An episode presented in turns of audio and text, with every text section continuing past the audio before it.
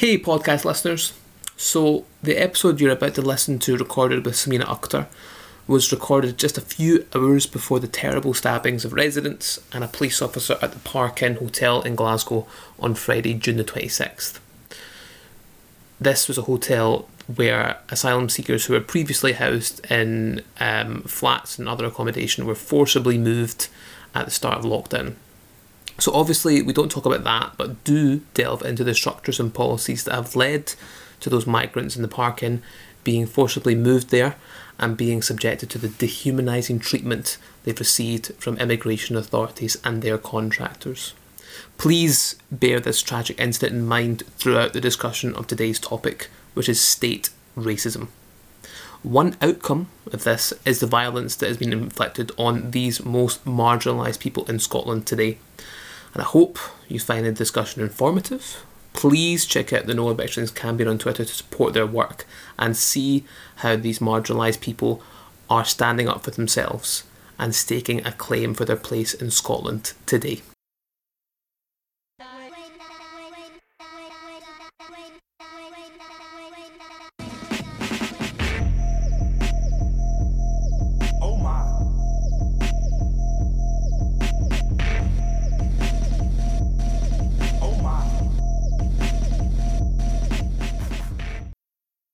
Hi, everybody. Welcome back to another episode of the Anti Racist Educator podcast. My name is Hashim. Welcome back. Um, we're continuing our series of talking to prominent anti racist activists in Scotland about how we do anti racism. So, this episode was kind of prompted by lots of conversations that have been happening in, uh, in education about what do we need to do about racism? How do we address it in schools? How do we move forward? A lot of people will be quite familiar, and a lot of the things that have been coming out recently have focused potentially on interpersonal racism. So maybe that racism that you um, see in the playground or between people in the staff room, uh, that kind of face to face thing. And with the conversation around George Floyd, uh, the killing of George Floyd at the hands of the police, um, we at the Anti-Racist Educator thought it was necessary to shed light on the complexity of racism and how much deeper perhaps it runs in our society. Um, with us today is someone who can help us shed light on this deep structural nature of racism here in Scotland. Um, is researcher and anti-racist campaigner Smina Akhtar. Hi, Smina. How are you? Hi, Hashim. I'm good. I'm good. How are you? I'm good. Yeah, um, a little bit hot. The weather's still with us. Mugginess is everywhere. Um, but yeah, good. I'm really happy to speak to you and uh, learn a bit more about what you're doing. So, could you give us just a brief outline of maybe who you are, what you've done in terms of anti-racism, and the research that you've been doing? Okay, yeah, I'm a PhD researcher at the University of Glasgow, um, I'm a bit older than the other students because I've actually worked in the voluntary sector for probably about 20 years, and I've decided to go back to um, to study to do a PhD. So my research is on state racism, um, and I'm kind of looking at a few case studies. I've looked at the Sheku Bayoh case and kind of looking at police racism, but I'm not going to talk about that today. Um, and I'm also looking at um, the evictions of uh, people seeking asylum. They were announced, I think it was a couple of years ago, and then Serco announced them again last year.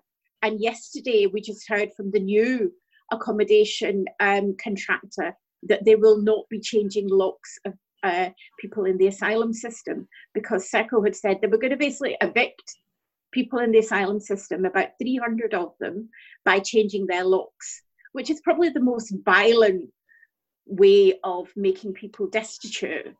Um, so I want to argue that that is state racism, but I want to do that through looking at the history of immigration and migration.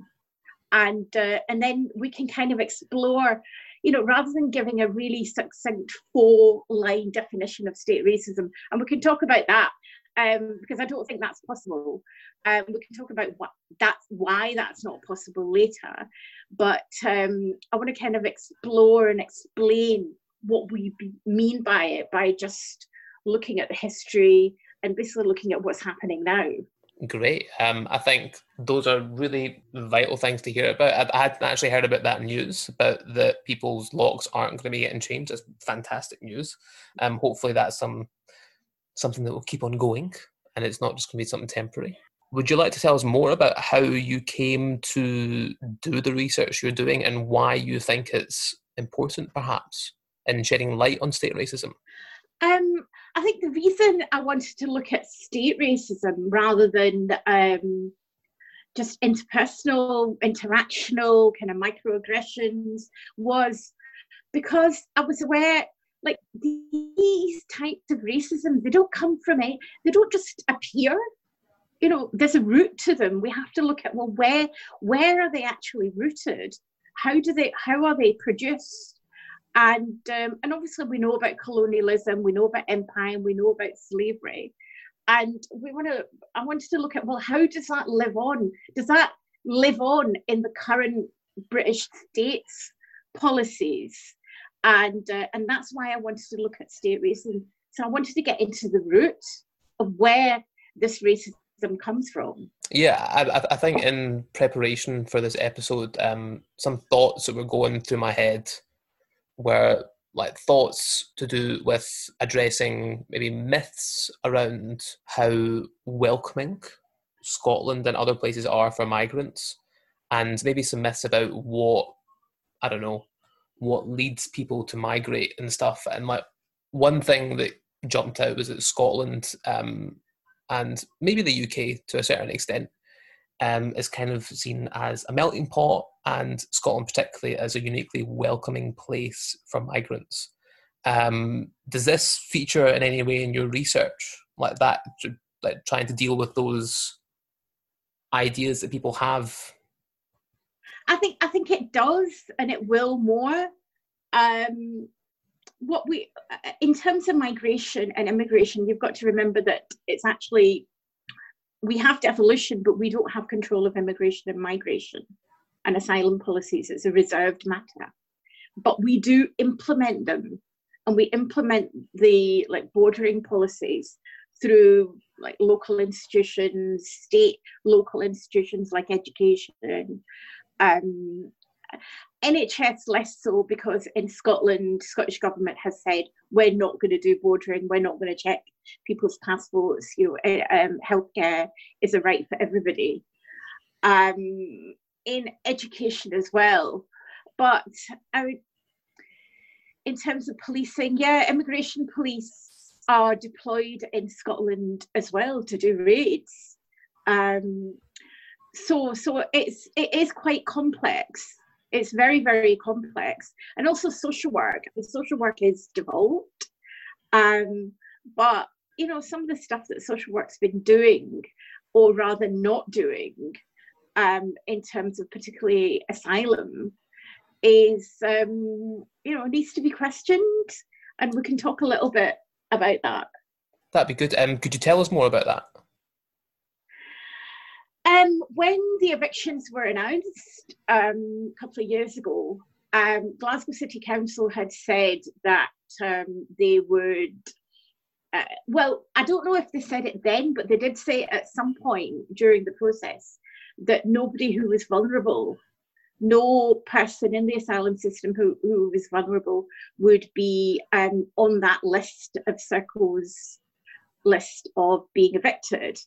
But what we found out was that no vulnerability assessments had been done, and there were elderly people, there were sick people on that list. Um, so there had there should have been some working together of um, the Home Office and um, and the council, and and there probably was, but there was there was basically work that this council should have done and it didn't do. Mm-hmm. And so, yeah, what is your understanding through your research about what state racism is, and perhaps how it's different to what people believe racism to be? Let's go back in history, right? Let's go back to post war Britain And post-war Britain was a post-war Britain. There was there was no devolution. Scotland was part of Britain completely. So you had like people who were already racialized through slavery and colonization. And um, Britain after the war needed, basically needed um, workers. And um, it passed the 1948 Nationality Act, which gave the status of British subject to people from the ex colonies. And about 500,000 black and brown British subjects migrated between 1948 and 1962 which is but what people don't know is that subjecthood act was actually designed not to allow black and brown people to come to britain. It was actually for the british state thought that it would be white south africans and white australians coming. So very quickly you know ministers were quite shocked. So the um so state discourses were constructed you know things like or if there's too many of them, then that's going to cause racism, that's going to cause racial attacks. So the problem was put very much on the numbers. So it wasn't that racism was a problem. That wasn't the discourse that was constructed. The discourse that was constructed was that it was the number of black and brown people that were the problem. They were causing racism. So because there were too many of them, too many of them, um, the 1962 Act quickly required that a passport had to be issued by Britain or Ireland. Now, how many black or brown people would have a passport issued by Britain? You know, um, so the act didn't. I think it's really important to be aware that the act didn't actually um, talk about colour, culture, country, or origin. It didn't remove subjecthood but it made it quite hard for black and brown people to come. And then the 68 Act, that was basically what stopped primary immigration, um, required that you had to have one or two generations of grandparents born in Britain. And at that time, 98% of, of uh, British people were white. So you see how state policies, state legislation doesn't actually have to talk about race, talk about colour, talk about background. It doesn't, it excludes in a way that has an impact that is racist, but within the legislation, it can be denied. And I think the 1981 Act, the Citizenship Act, again made no reference to race, but it was racist in its effect. It created the category of British citizen which could only be granted to those who were born in Britain if at least one of their parents was a citizen. So, what I mean by when we talk about racism, it's a means of classifying, it's a means of distinguishing, you know, opposing populations. And at that time, it was about, you know, in terms of origin, you know, categories of origin, but we have obviously we have cultural racism. So, a state racism is something that the state does the state is the protector of the integrity and the superiority of the so-called race. It's something that the state does. It pursues out of its own interests. It's not siding with black, it's not siding with the white population. It's something that it does of its own. So that's what we mean by state racism. That's why state racism is different from interpersonal ra- racism and institutional racism but it's obviously reproduced outside so it's reproduced by the media. It's re- i mean it's reproduced in education as well isn't it? Well yeah i mean like i think um, on our website actually uh, we had an anonymized account of um, a teacher in a scottish school who used some of the comments that some of the explicitly racist comments perhaps that boris johnson um, made about women wearing burqas, referring to them as was it letterboxes, and those like racist tropes. Um, yeah, as you're saying, have been picked up by people throughout society and are like used in different ways. Um, and I think when you talk about state racism, that um, it's sometimes one of the most tricky ones to criticize And it feels that, particularly in education, um, as teachers, and I'm a primary teacher myself, that that is one kind of racism that is almost taboo to a certain extent. Like it's it's it's almost impossible to talk about the state itself being racist or perhaps being critical of some of the institutions that we cherish like as a nation like for example remembrance day like being in any way critical about the celebration is would be unheard of in a school but would be necessary to kind of shed light on like racist practices and policies when it comes to the military in that case.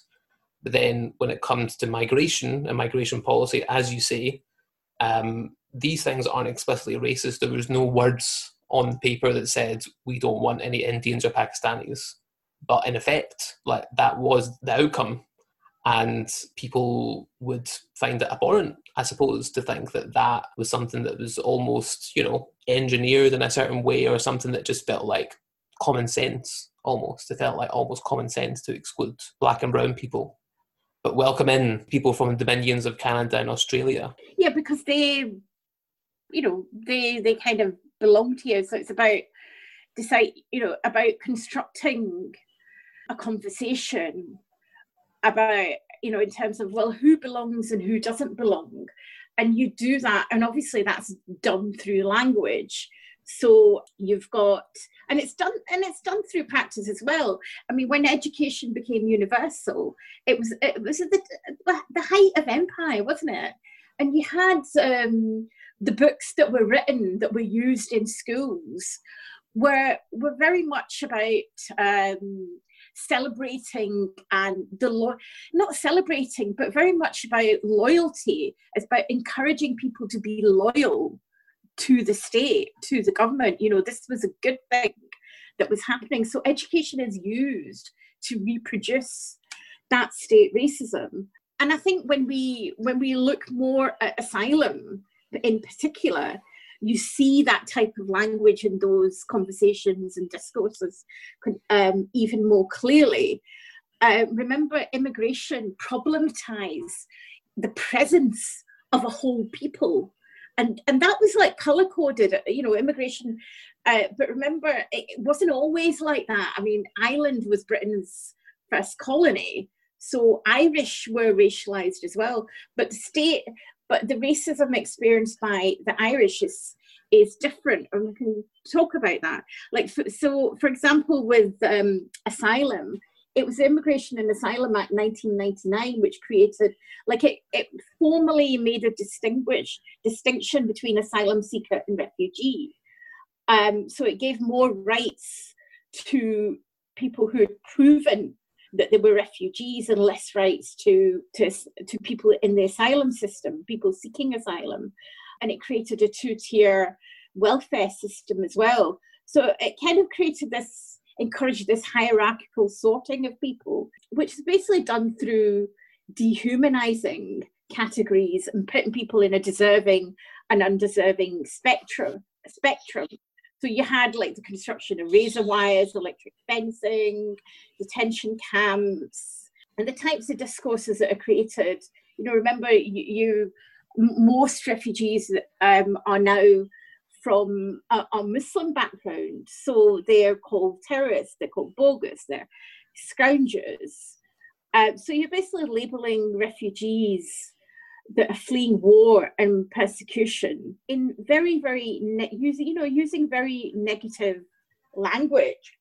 And um, could you tell us actually a, a, a bit more about that history of anti-immigrant, anti-asylum, and refugee discourse in Scotland? Because um, I was I was actually I was reading a really good article written by uh, Joel White recently. You might have seen it yourself about the about the door locks and about the history of um, of uh, the asylum system in the UK and how it was dispersed to centres across the UK.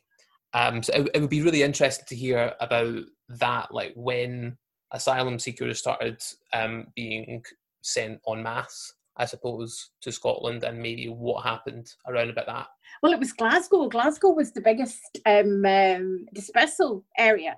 And the reason that happened was basically a lot of refugees were um, and I and i i I speak about everybody in the asylum system as a refugee. I don't want to make that distinguish because distinction between asylum seeker and refugee unless I absolutely have to because it's a very ideological one. But yeah, um, it was basically done for two reasons. First of all, a lot of refugees were settling in the southeast.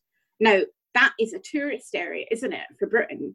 and then again, and there were and and housing was provided by local authorities and social landlords, and the the state, in order to and that was also the height of austerity at that time. So the state, in order to save money, created dispersal areas, and Glasgow benefited from that because Glasgow at that time had council housing. Um, it had council housing and it had um, you know, lots and lots of empty houses, lots of houses that people didn't want to live in.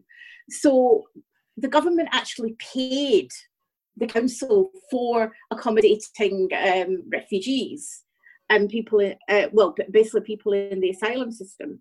And so it was kind of where racism met austerity. And when dispersal first happened, you know, people were li- living in the high rise flats and so on and so forth. And in 2012, what happened was um, the privatization. So it was about saving money for the for government because um, I, and I'm trying to remember how much, but it was a lot of money. It was about 140 million pounds over a five or seven year period, and that's where privatization happened. Local authorities basically couldn't uh, couldn't go for these contracts. It's basically a really, really bare contract of asylum only, and that's where private contractors were brought in. And uh, Serco was um, no, it wasn't Serco. It was one before that, um, but I think it was another company that was managing it for them. And that's how that, that's basically where racism met austerity.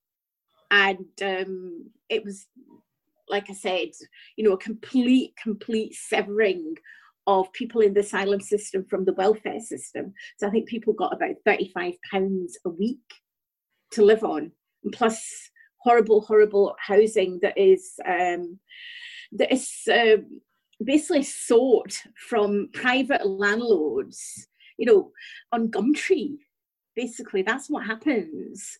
So Serco and now Mears acquire housing from private landlords, landlords that can't really rent out because it's such bad accommodation, like really, really the worst accommodation in the city.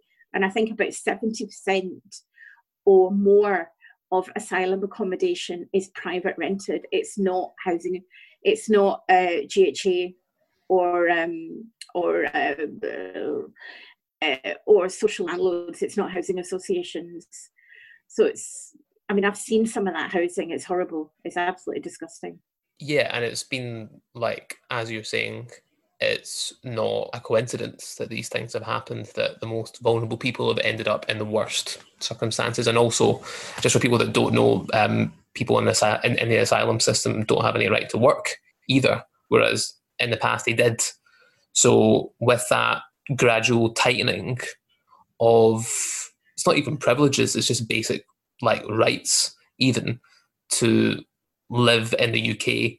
Life has been made like ever more difficult, and I think people can see it if they look at like actual government documents to make the prospect of coming to the UK as um, unattractive as possible. If people believe that people come to the UK because they think it's um, an attractive prospect, could you talk more about those experiences? Well, let's, let's talk about what's happening now. I mean, during the pandemic, what's basically happened is that about 300, possibly more, up to 400 people in the asylum system were taken from their homes by Mears, who is the contractor for the Home Office. So the Home Office kind of, um, you know, likes to um, shed its responsibility by by basically saying, well, it's not us, it's them. It's um, you know the contractors with Mears, but basically Mears took about up to 400 people who had homes, were physically isolating in their homes to hotels, crammed them into like, like these really, really cheap hotels in Glasgow because they're empty during the pandemic. You know, and people aren't able to distance at all. And they're given this horrible food. So where people could cook their food themselves they're basically given meals. And i don't know if you heard like a lot of them were um had basically gone on a um, on a strike. Not a hunger strike because uh, food was being donated to them but they were basically not eating food that were provided by the hotels. It was it was like beige food. It was horrible. I saw some of the pictures, and some of it was moldy as well, like moldy bread um, that were that they were given. I mean, I, I'm on. I'm involved in the No Evictions Network, and that was why the demonstration was called. So, just for background, there was a there was a demonstration. Was it last weekend, Smina? It was on. Well, it, it was a couple of days before the weekend one. It was the Wednesday one, and that's where basically the loyalists protect so-called protecting the statues. There were about 200, 200 of them. Um, said that they were going to have a counter protest.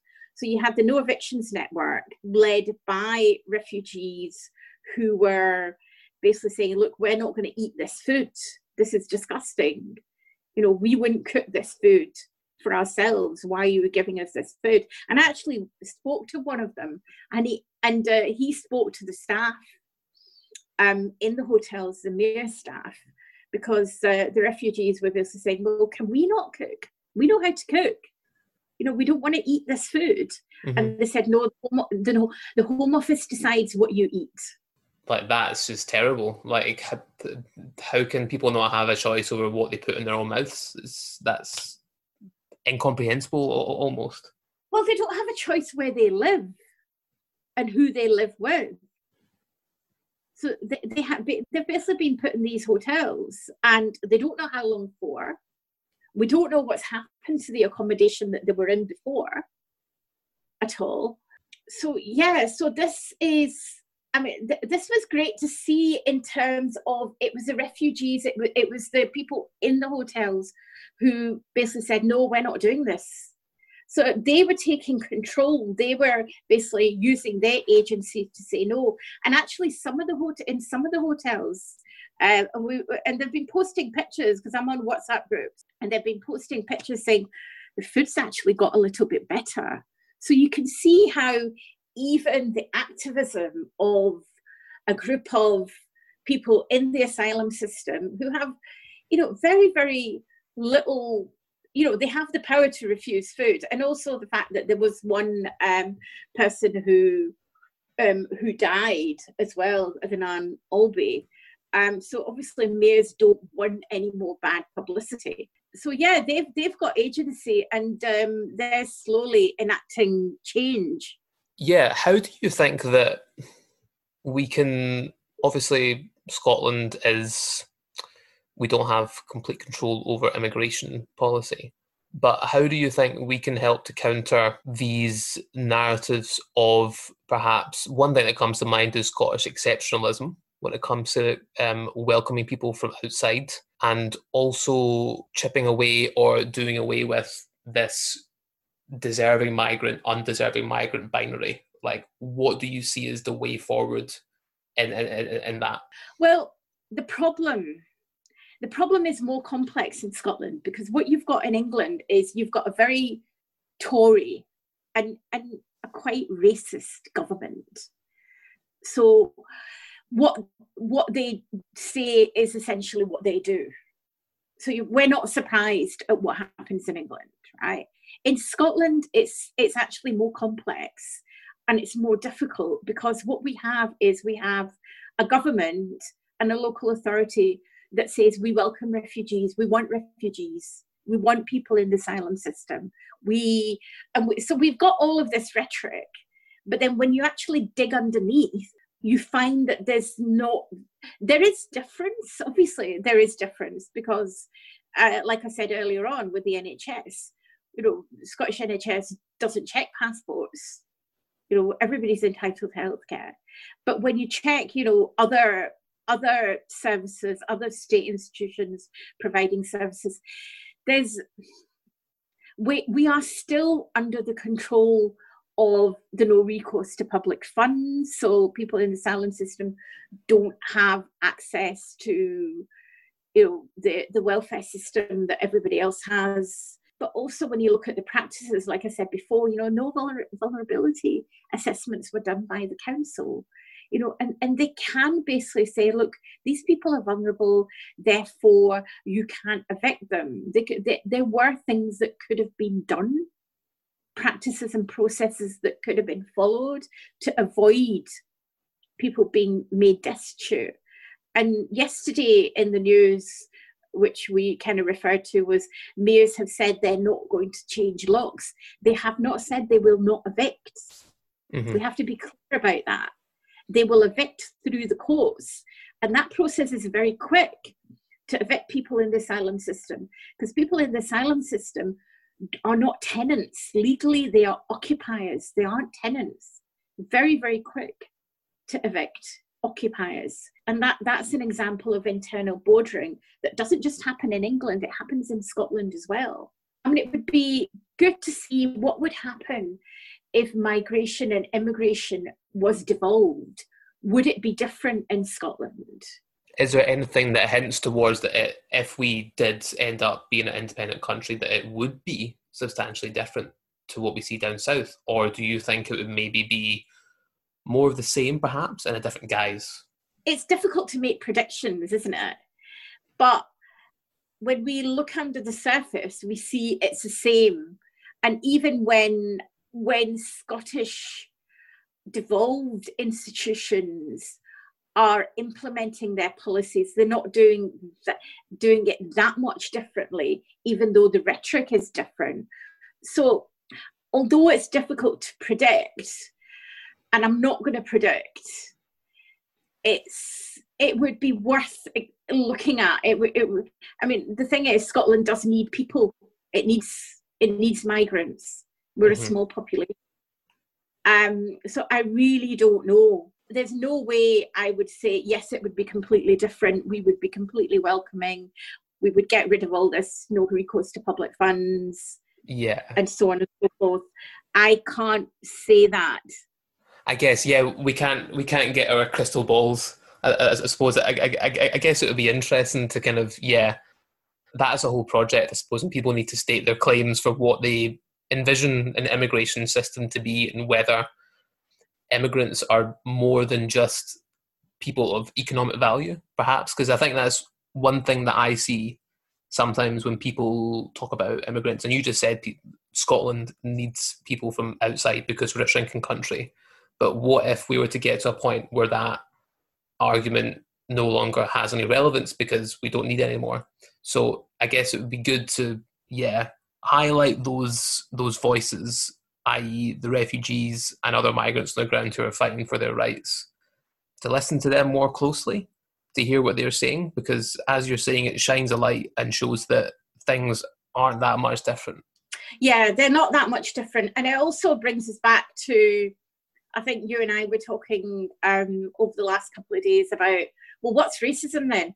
How how how do you define it? And I think what I've kind of explained there is very, very, although we can say, well, this is a state form of racism, this is interactional, this is interpersonal racism, and we kind of have an idea of what institutional racism is.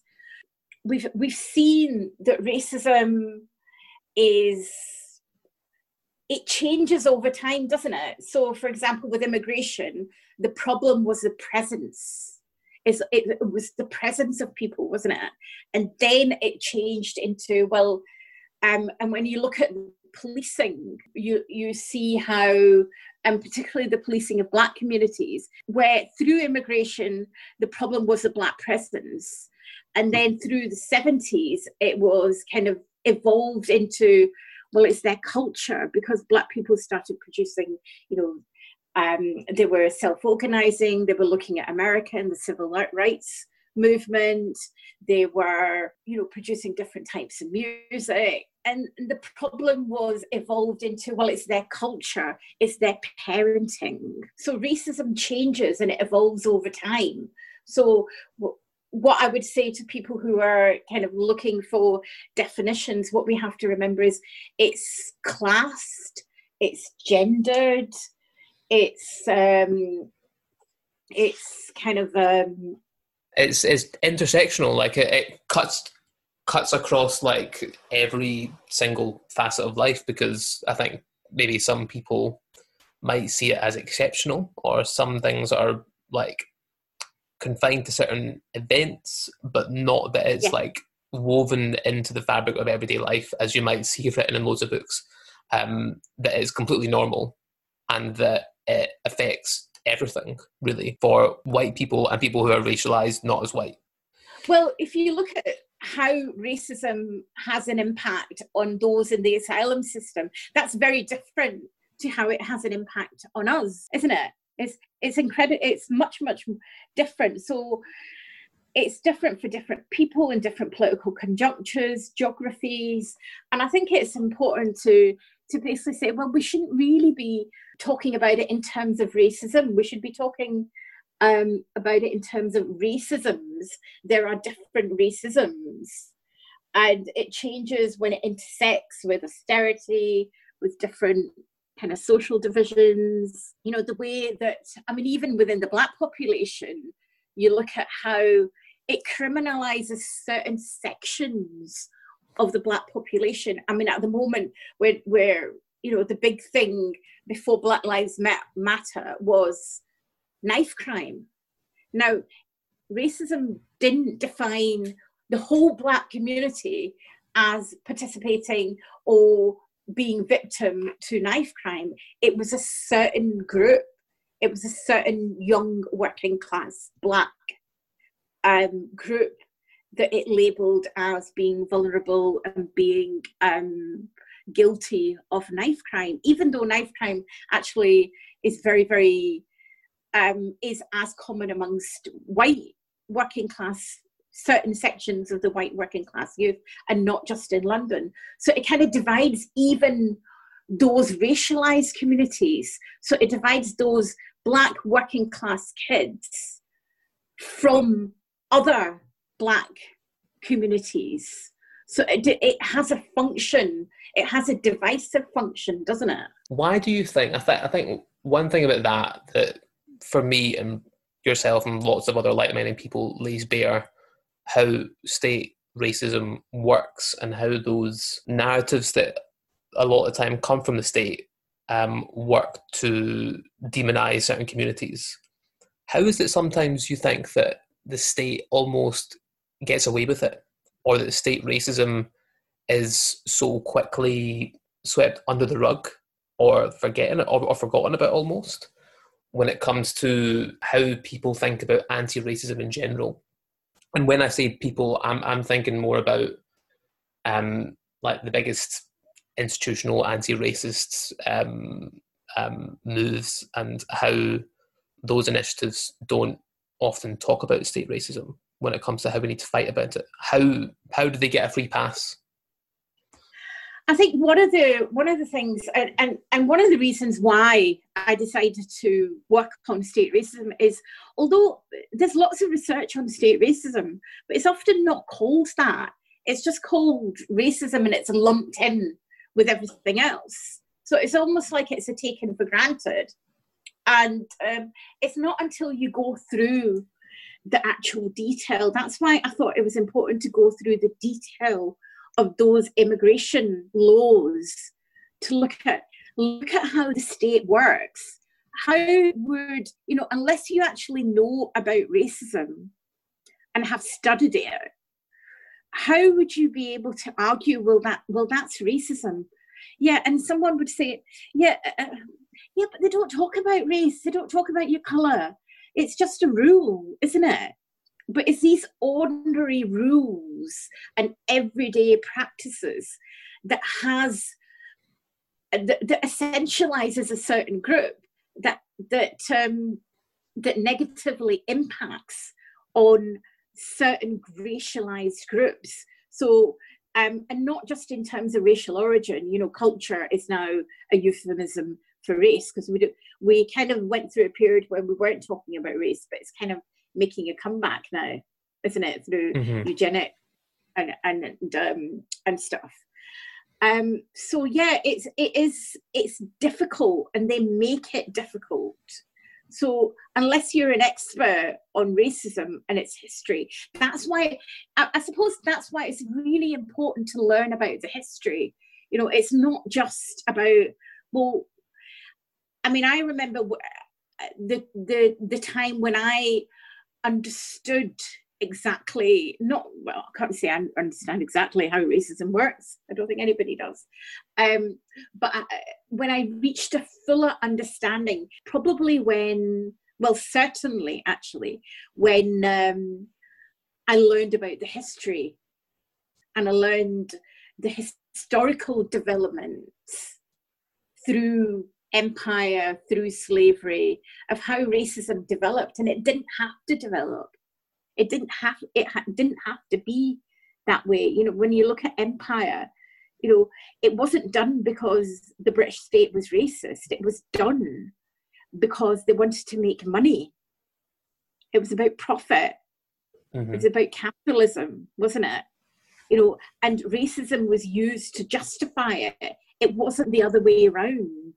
Part of learning about that history is so powerful, and I think for me as well, painted like painted the picture about, or that makes it clear that racism didn't or doesn't just pop out of nowhere. That is part of like a a much a much longer story that when you start to piece it together makes quite a lot of sense. Really, uh, if you're going hundreds of years back or even twenty years back, then you can see that there are linkages, and then that story still continues because we can still see some of the same attitudes, some of the same structures in play and as you're saying, the more explicit racism is even coming out more.